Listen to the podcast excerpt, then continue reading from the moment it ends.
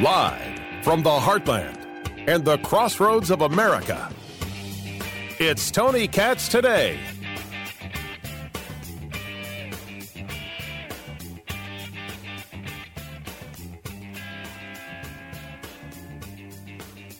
In the last week or so, we've seen major outbreaks of COVID 19 among uh, the elite in DC, including Democrats in Congress, the Biden administration. How does it feel to read about that news knowing that the administration has been so critical of your approach to the pandemic?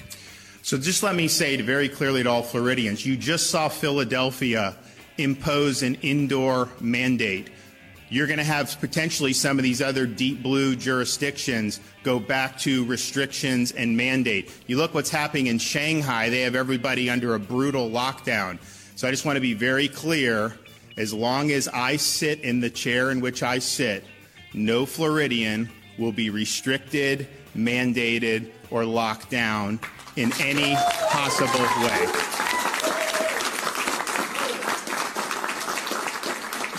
And so when you see some of these folks who want to impose that, and let's just be clear, you look over the last two years, there's a cottage industry that was developed of lockdown politicians and media personalities who would either impose or support lockdown policies in their jurisdictions or advocated on their TV shows, criticize Florida mercilessly, and then the first chance they get to get out from under the yoke of those bad policies, you see them in Miami or Palm Beach or all these other places. And if I had a dollar for every lockdown politician that escaped their own policies to come to our free state, I would be set for life. That's just the fact. Now, some people will say, oh, they're, they're hypocrites, all this stuff. Yeah. It's too good. It's too good. Governor Ron DeSantis just laying it down because Philadelphia is going to do this. They're going to impose mask mandates again. And then you have got these politicos who are absolutely convinced this is a guy who runs by uh, coordination, COVID coordination for, for Biden. And, and I meant it when I said earlier, I think everything is still on the table. That includes lockdowns. These people never learn. They're criminally insane. Tony Katz. Tony Katz today. How you doing? 833 got Tony 833 468 8669.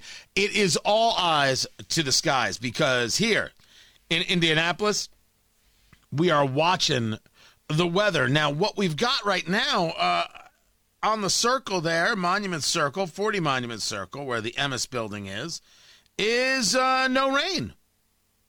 I mean, producer Ari, you're right there. You can look out over the circle. Is is there rain? Nothing yet. Is there a light drizzle, perhaps? If there is, I can't see it from the studio, but perhaps. Right. In in in Carmel, Indiana, there is a light drizzle. Light. And as long as the rain is staying light and we're not getting any heavy downpours, the energy still remains for the possibility of these larger storms later on. And if it stops raining altogether, even the drizzle, it continues to build. We start seeing sunshine. That heat builds these storms. And so, what we're expecting are the possibility of tornadoes. We don't know if they're going to come. I mean, you never know if it's going to come, right? You just you just have no clue. Uh, then then you've got the winds. Now the winds are are the big one. The winds are where it's at, where you've got the possibility of 70, 75 mile an hour winds. So everybody is certainly paying attention to that one. Hail is not so much the problem of where we are, the donut counties. Um, flooding, well, that's that's always a problem. Flooding is absolutely positively always a problem because what we have right now, if looking at, at the radar, is is is the basic stuff. We've got basic, good old fashioned rain. Like like the radar is like it just that that green, not even not even dark green, just little bits of green, and there are little bits of uh, uh of mostly green, little bits of dark green, a little bit of of of yellow that might pop up. It's when four o'clock hits.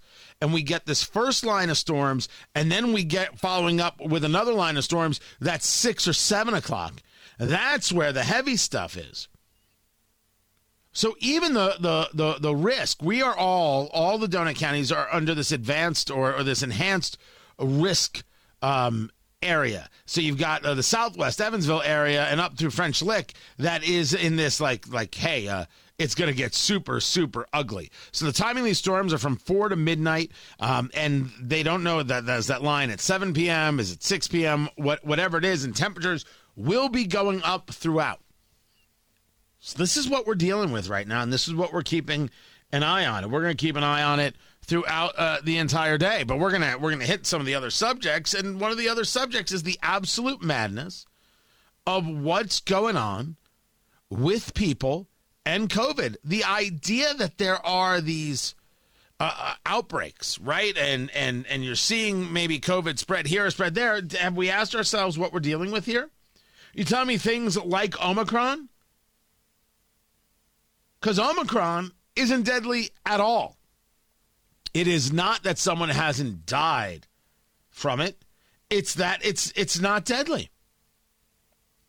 It just isn't. So why in the world would we even think of going to any level of mandate? Even if it was deadly, the mandates didn't stop anything and didn't make lives better. As a matter of fact, if we've learned anything uh, uh, about uh, COVID uh, 19, is that uh, COVID 19, because we have now the data, increased increased the amount of STDs in America. Life uh, finds a way. Gonorrhea, syphilis, they both went up, but chlamydia did uh, go down. Um, and uh, and that for that we can remain ever thankful. That's right. Tornadoes and chlamydia in the same show. Try and get that at NPR. There were moments in 2020 where it felt like the world was standing still, but STDs weren't. This, according to Dr. Jonathan Mermin, director of the CDC's National, Cent- National Center for HIV, Viral Hepatitis, STD, and TB Prevention. That's his job title. That's his job title. CDC National Director of the CDC National Center for HIV, Viral Hepatitis, STD, and TB Prevention. That's what he grew up wanting to be. By the way, that was that was the lifelong dream. Well accomplished. Well accomplished. All this is because so many people didn't go see doctors. We have yet to really understand the amount people are hurt because they didn't go see a doctor during COVID, uh, the the the skin cancer that was left to fester, the the diseases that were left to fester, the heart conditions that were left uh, to to fester. Absolutely. Oh, we have no understanding, none whatsoever, no understanding of exactly the damage we have done to ourselves. But for many of us, we have an understanding that we did damage to ourselves. And what we're saying is, yeah, we're not going to do that again. We're not going to harm ourselves again. We're not going to harm our kids again. We're not going to make it um, you know, possible for you to keep my kid from from learning again. That's what we have decided. But they, because there is a difference between we and they, right? They are, are these people in, in elected positions. I don't think they've learned that. The mayor of Philadelphia hasn't learned that. Definitely the governor of, of Pennsylvania, is that Tom Wolf, hasn't learned that. Do I believe that the mayor of Indianapolis, Joe Hogsett, or the governor of Indiana, Eric Holcomb, have learned this lesson? If they got told by uh, by a doctor who works for them, well, we're going to have to shut everything down. You don't think for a second they'd go, no, nah, it's a terrible idea. Or would they go, absolutely, shut it all down? My gosh, I still get paid, right? I still get a paycheck no matter. Okay, great. As long as I get a paycheck no matter what, then we can tell, shut it down. Tell the bars and the restaurants to kiss my butt. They can't open up. Cigar lounges, pfft, maybe not in this lifetime. No, no, no. But the newspapers can stay open because it's very importantly, they print what a good job that I'm doing, shutting everything down. I like reading how I do a good job, it makes me happy. What do you think's going to happen? And then we got to get into this conversation of whether or not we're going to fight the people engaged in the shutdowns. But it's it's not going to happen. No one's going to fight. No one's going to stop. No one's going to open up in the face of being fined and this and that and the other because we, we saw it. I want to have faith in people, and I, I will admit that I still do. But until you're willing to stand up, until you're willing to fight, until you're willing to bleed a little, uh, it ain't gonna happen. What do I mean by bleed a little? I'm gonna try and get into that today. I did a I did a talk uh, in in Richmond, uh, Indiana, which is right near the Ohio border, Wayne County. I did a talk uh, for their Republican uh, Lincoln Day dinner. Link, Republicans have these Lincoln Day dinners and a chance for everyone to get together and eat bad chicken. Although the chicken was lovely, producer Ari, you would you would have enjoyed it. You would have been like, "This is some fine chicken." I That's like what- chicken would've been- fingers. Yeah, but they weren't chicken fingers. No, no. Oh, No. well, There- I'll give it a try. There was a gravy thing uh, going on, and it, wa- it, it, it was lovely. It was the salad was plentiful beforehand. There was cheesecake. It was, it was a lovely. lo- Could have used more bourbon. That's probably my only my only thing. And I gave a talk about uh, literally about the tree of liberty and bleeding. And it's I've I've never ever done that talk before. And as going through it, there are a couple things I need to work on it and kind of polish that. But this it is uh, it is going to be now the basis for a lot of things that I talk about. So I, I will I will get into that. The point is I don't know who's going to stand up to a governor to a mayor says you got to lock down and say go to hell. And when the cops show up, tell the cops nah. Why don't you go actually do your job and let me do mine? Remember, police officers that went to churches and took down license plates of people who showed up at church during COVID. I, I, I am, I am a pro cop guy. I am helping with with a fundraiser for an officer who got shot in the, in the line of duty, survived uh, serious damage to his Adam's apple and to his voice box. I'm participating in helping to raise money for that. But if you're a cop who took down license plates during COVID at churches because oh you weren't allowed to go to church, man, there's a place in hell for you. Well, call in, get angry. What, what, am I supposed to do? Worry? You took down license plates numbers. You might as well be part of the Chinese Communist Party. You tell your superiors to kiss off and you don't do it. I did a whole thing at the time about how you, you know, you would have taken them down, but would you believe it? You didn't bring a pencil. Oh my, how embarrassing. I didn't have a pencil. I had a pencil, but it broke. Ah, the cheap lead, the Chinese lead. Boom, it broke. I couldn't believe it. And then I, I, I turned to my partner, like, you got an extra pencil? And they were like, I thought you had the extra pencil. And oh, did we have a laugh? Meanwhile, we don't remember any of the license plates. We think one of them had a niner in it. That's what you do. That's how you handle these things. Fighting back is extremely, extremely important. But these people don't learn because just like we see from Disney, there it's it's this little circle of people, this little cabal that they're all trying to impress and and and engage with, and they don't actually care about the rest. That's obvious. It's easy to say. It's low hanging fruit to say, oh, they don't care. And remind me when I talk about this talk that I gave in Wayne County, I'll tell you about the low hanging fruit from some of the politicians there. Whoo-hee. That was something. I get it. It's low hanging fruit to say they don't care. If after all this time you can still consider mask mandates and lockdowns, you don't actually care. You're a scared, scared little child who knows nothing about science and doesn't give a damn about science and would rather screw people over than pay attention to science.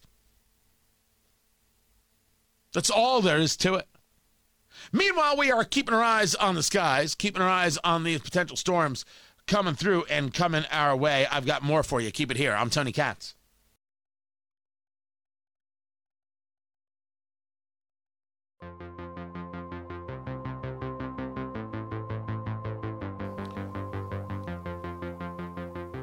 So funny we're having this conversation about the insanity of mandates and the weakness in continuing them. And here's the Biden administration just getting announced extending the transportation mask mandate for an additional 15 days.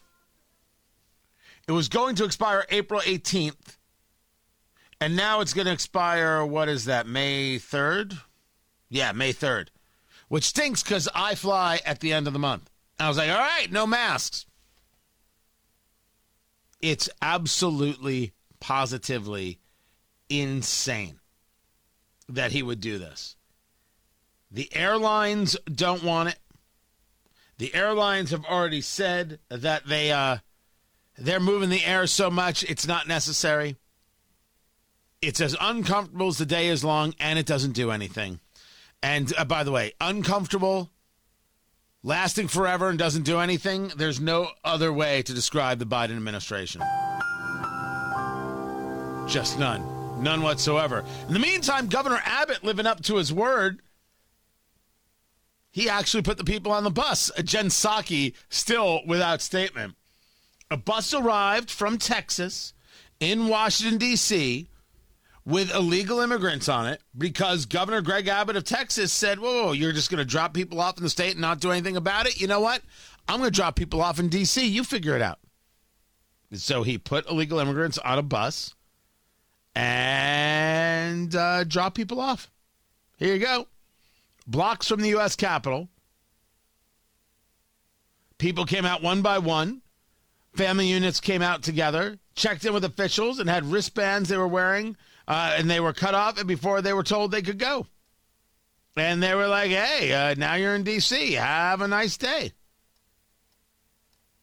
It's stunning to see people who are like, how dare he? Well, why shouldn't D.C. have to deal with what's going on? Why shouldn't Joe Biden have to deal with his actions? Why should Texas just have to take it? Why should New Mexico or Arizona or California just have to take it? What's the argument here? That's the price you pay? Farmers and ranchers should lose their land, lose their lives, live under constant threat because the nation won't protect the border? What happens as the cartels get stronger and stronger and get more willing to come into the U.S.? Are, are U.S. homes going to have to give up land? It's a question.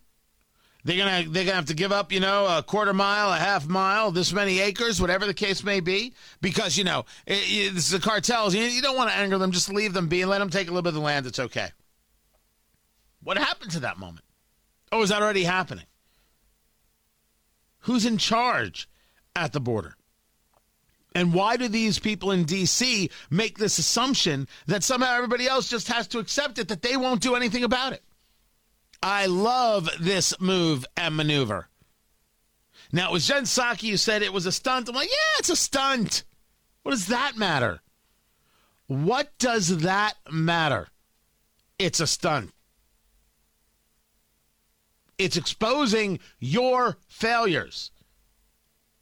By even saying it's a stunt, it, it brings people to, well, why would they have to engage it if they weren't having the problem?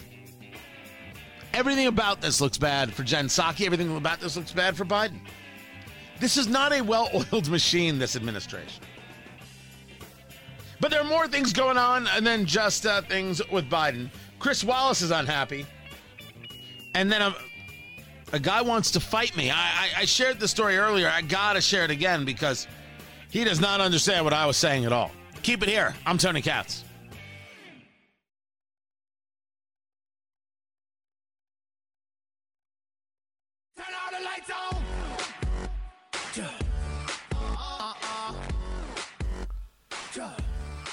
Producer Ari has never had Garrett popcorn out of Chicago. And so I'm gonna I'm actually gonna be in Chicago for for a, a quick second uh, tomorrow, and uh, I'm I'm gonna bring him some back. And I said, you, you do the mix, you do the you do the cheese and, and caramel, and he's like, you eat that together? And I'm like, oh, oh dear sweet, dear sweet, sweet Ari, how how have you gone this long without knowing how good this is? Tony Katz, Tony Katz today. It, I mean, it's it's it's that good.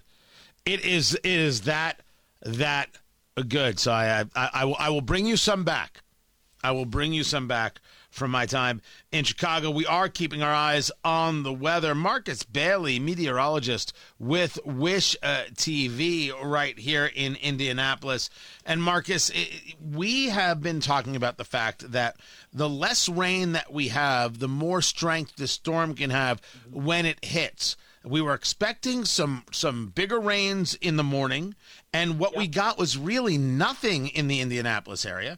And now we see maybe a little bit of drizzle happening, a, a slight rain, but not the kind of rain that would make us think it's going to take power out of the storm. What are we looking at right now, and when do we expect the big hits to come? Well, we're still kind of keeping an eye on. So, what what's going to trigger uh, this severe weather risk is going to end up being a cold front that moves through the state of Indiana probably closer or just after dinner time. And, and to your point, you mentioned you need some driving force with that. And there's a lot of ingredients that go into a severe weather situation like this. But you're right. You, the the rain and the lack of sunshine kind of helps to stabilize the atmosphere. So as we're speaking right now, you mentioned we're not getting a ton of rain. We've had on intermittent showers from time to time. But what I'm also keeping an eye on here, Tony, is the fact that we really haven't seen a whole lot of sunshine either. And that's really what kind of helps to juice the atmosphere back up or, or recharge it, I guess would be kind of a, a better way to say that. I think we still have a window that that can happen between now and, say, around dinner time because I think the window of opportunity for severe weather, the best time you have some of these dynamics for some really nasty storms is probably going to be around 4 or 5 p.m., the early window, all the way through around midnight. So certainly still, excuse me, still very much in play. Um, even if we just get a little bit of sunshine, it doesn't take much to kind of juice the atmosphere back up. So we we have basically we can start seeing the harsh stuff at four, but we mm-hmm. we have two sets of harsh things we're going to see. Well, I, I think you're getting rain and storms in kind of two rounds, and, and it, it can't be ruled out that maybe there's an isolated uh, severe possibility between now and say around four or five o'clock. But I think the main event is and has always been uh, this this line that is eventually going to evolve along the cold front that's that's going to move through for the early to mid evening hours. Just looking down on what's happening now, southern Illinois, southeastern Missouri, parts of Arkansas that are attached to this cold front, they're already dealing with some tornado watch boxes right now. Um, so we have just kind of a cloud cover and the showers overhead. There is a bit of clearing taking place out in Illinois. So that's where we're going to have to watch between now and, say, around four or five o'clock. Again, just a little bit of sunshine can help to kind of destabilize the atmosphere, and that can really get the line of storms going. Now, if we stay cloudy and we have kind of this intermittent drizzle from time to time, it kind of lessens our risk. But I still think there's enough dynamics that you could still have some pretty gusty storms. Uh, maybe not as bad as what we initially anticipated, but still could have a few warnings out there um, in that time frame of around four or five o'clock tonight till around midnight talking to Marcus Bailey of Wish TV, wishtv.com. This this front has been going on for a while. I mean, they were, they were talking about it in Iowa, I believe it was uh, yesterday. Exactly how big is this thing? And when it gets past us, does it just disappear? well, it'll move east eventually, and, and you're right. It, it hasn't really moved a whole lot. You think back to Monday, this has been a multi-day severe weather outbreak, essentially, where we had uh, tornadoes near Little Rock, Arkansas, uh, that did some damage on Monday. Uh, there were tornadoes spotted down in Texas associated with this front um, as it was kind of back building and uh, getting itself together again.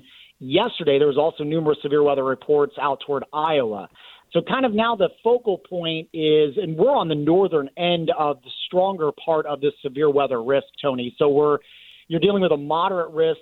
Uh, to better put that in, in, in, in easier terms, it's a level four out of five. In southwestern Indiana, most of our state is under enhanced risk, which is a level three out of five, meaning that there's a good chance for some scattered severe storms. So this line will move through uh, during the evening hours. It will move east, but I think it loses a lot of its punch, so it won't have the severe dynamics, say, along the eastern seaboard that it's been kind of creating here for the first half of the week. But tomorrow will, or today, uh, tonight more specifically, will be kind of the last of this this front that's going to be moving through in terms of severe weather action.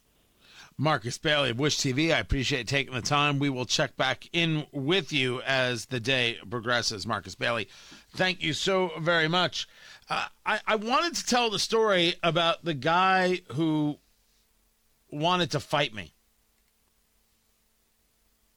I I I I just it's uh, very very uh, interesting that I would get a, a Facebook message like this. I was surprised by it because it was clear that they haven't understood what it is that I'm saying, and, and I discussed it on, on my morning show, but I wanted to I wanted to bring it back up because, well, a I wanted to make sure I it, it, got out there. I wanted to make sure that this person heard me. I'm not using names. That's that's crazy. I would, I would never do such a thing. Um, but the message that I got was um, I am the father of a transgender daughter. Today you said you would fight me in the streets. Name the time and place. Words have meaning. Now, did I ever say I want to fight this guy in the streets? Of course not. Never said it, never once, never ever. What I have said is that people who try to sexualize children, people who are, are teachers, who are trying to engage in propaganda with children, people who actively engage in allowing children to decide their medical decisions, who believe that children should have agency over themselves, who believe that parents have no place in deciding what is best for their children, those people should be fought in the streets. You have a child who feels a certain way, that's your family. I have no opinion or thought to that. I do have an opinion or thought to whether or not a nine year old should be allowed to take puberty blockers, and the answer is no. And yes, I do believe that saying yes to that is child abuse. I believe that to be true. And I'm not going to shy away from that. But my conversation has been about the, the these teachers that are out there engaged in some absolutely radical, radical conversations. Hi, my name's Az, and I'm a preschool teacher. So, my classroom celebrates diversity. It's probably my favorite thing to teach. We usually use kids' books to talk about this kind of thing. Recently, we started wearing pronoun pins, and the kids get to pick a new pronoun pin every. We have some that pick like she, her every single day, and we have some that change it up. So diversity is really important in my class. So I recently realized that there's a whole lot of really amazing figureheads and people to look up to in this world who aren't white or straight or male or have what have you. And that we should learn a little bit more about these people. You really think that this teacher who is letting uh, preschoolers choose their pronoun of the day and clearly has a hatred of white men. You, you, you think that's someone who should be uh, teaching kids? I'm asking. Do you think that's someone who should be teaching kids? She doesn't believe in diversity. She absolutely does believe in indoctrination. I don't know. Maybe she says she's a he. I don't actually know anymore how some people are, are doing things. I do know that I won't play the game. That's not a teacher. That's an indoctrinator. That's a propagandist. That's dangerous. And no, they should not be teaching children. I got to meet you on a street corner for that? I think we should agree on that. I'm only hoping we agree on that. That is not someone who should be teaching children. Now, I, have got more on, on this subject because we've got some some more of it to cover. But it, it, was it was important me for for me to share this because I someone can have a child who feels a certain way. Man, you and your child, I don't get a say in that. I do get a say in a society whether or not it decides that children can determine their gender, and they can't. They cannot. Now, I want to say it on a society level. I don't actually want to engage legislation. It's Alabama that has said that you cannot prescribe puberty blockers to children. As I said yesterday, if you had been listening, uh, that I, I have some issue with this because I am not a doctor and I do not know if there are any other conditions by which you would want to prescribe a puberty blocker for a child. But if you tell me that a child at the age of nine or at the age of 16 says, no, no, no, I'm a boy or I'm a girl and I'm going to take this medicine and I'm going to change physically the way I look, that is child abuse. In my view, I will apologize to no one, not you, sir, nor your child, for my point of view. I will not do it. A point of view doesn't exist because you have it and then you're confronted with something like, oh, I guess I can't say that. I'm not saying it to, for shock value. I am saying it for the sake of protecting children because it must be said and done. And the people who want to abuse children, the people who want to indoctrinate a four year old, the people out there who think that three year olds can determine their, their own gender. Hi, I'm a queer teacher, and I 1000% do not support this bill. And yes, I do know what's in it. The bill in itself is just another way to stigmatize the LGBTQ plus community. Kids as young as three and four are actually aware of their gender identity, even if they don't have the language for it. Also, very aware of who they like and who they don't like. Heterosexuality is pushed on our kids on a daily basis at a very young age. Media, through books, the first Disney movie that you saw. Say that pre K through third grade are not ready for such topics is actually internalized homophobia and transphobia. That is a desire to sexualize children. Because this teacher says that it's internalized homophobia, I'm supposed to somehow not recognize facts? This teacher's a damn fool. A damn fool. Because the argument is you think a four year old actually knows what any of it means? Of course they don't. And what happens when a four year old grows out of something? you can't say that, Tony. I did because it happens, which is why you don't do things to children that are irreversible. Only now in society can you get to a moment where somehow standing up for children is the wrong thing to do. Well, those people are wrong, and I think we have to fight those people in the streets if necessary. By the way, another teacher I wouldn't allow near children because the desire is to sexualize children. The, the desire is to engage propaganda to children, to get them to think your way. Children, if they are so smart, they don't need that. But they can't act upon it. That's the issue. So you and I are not going to get into a fight, sir. That's just not that's just not going to happen. But you having a child who is X, Y, or Z doesn't change how I view things. Me having a child that is X, Y, or Z doesn't change how I view facts.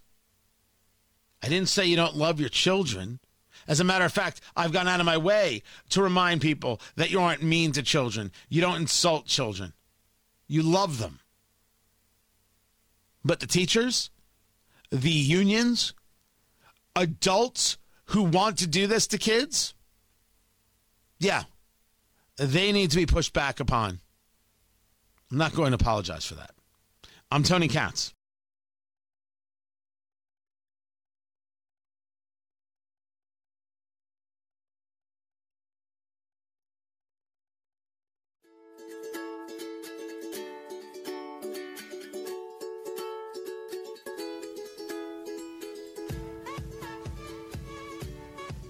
So Chris Wallace is unhappy.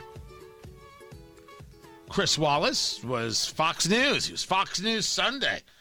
That's a that's a big show. That's a big deal. But oh, the people at Fox, they were just they were just letting letting him down and they weren't doing their job properly and he just he couldn't stay. So he left for another multi-million dollar gig at CNN. But he left he left for uh, Zucker. That's who he left for. He didn't. He didn't leave. Uh, you know, he, he was going to work there, and Zucker was going to take care of him. And and the next thing you know, uh, Zucker's out because uh, Zucker it turns out was taking care of uh, one one of the staff. That's what Zucker was doing. When I say taking care of, I mean, you know, taking uh, taken care of. So now Zucker's gone, and Cuomo's like, "Well, what, what what's going to happen to me?" Well, you've been relegated right now to CNN Plus, where you have maybe 10,000 users and nobody is interested in you. So he's complaining daily. He is upset daily. He's having his staff count how many promos are being done for his show on CNN Plus, that streaming service, daily. And he's threatening to leave. He wants his own show. Part of Chris Wallace's problem, of course, is that he thinks that he's important. It happens a lot. Uh, people, uh, they, they, they, you know, they figure they show up on TV every day. They must matter. Brian Stelter believes he matters. I thought people would have learned this lesson, like like like uh, conservatives who were like, "Oh, you can't vote for Trump," and they were they were they were going to tell you how Trump was bad. Uh, remember this? This was before uh, the election, and then they quickly learned, "Wait a second, the people aren't listening to me." They had to learn that they were not conservatism. This still has Bill Kristol wetting himself every night. Can't believe that he was the stalwart of conservatism, and and and look at him now just a, a never Trump mess. Conservatism didn't change, it's still right there. It's about recognizing reality in many, many ways. Bill Kristol certainly did change. Chris Wallace was never that popular. CNN took him because it was a screw you to Fox. No one cares if he has a show or not. He doesn't move the needle at all. He's disappointed. He he signed the deal with the devil. I'm Tony Katz.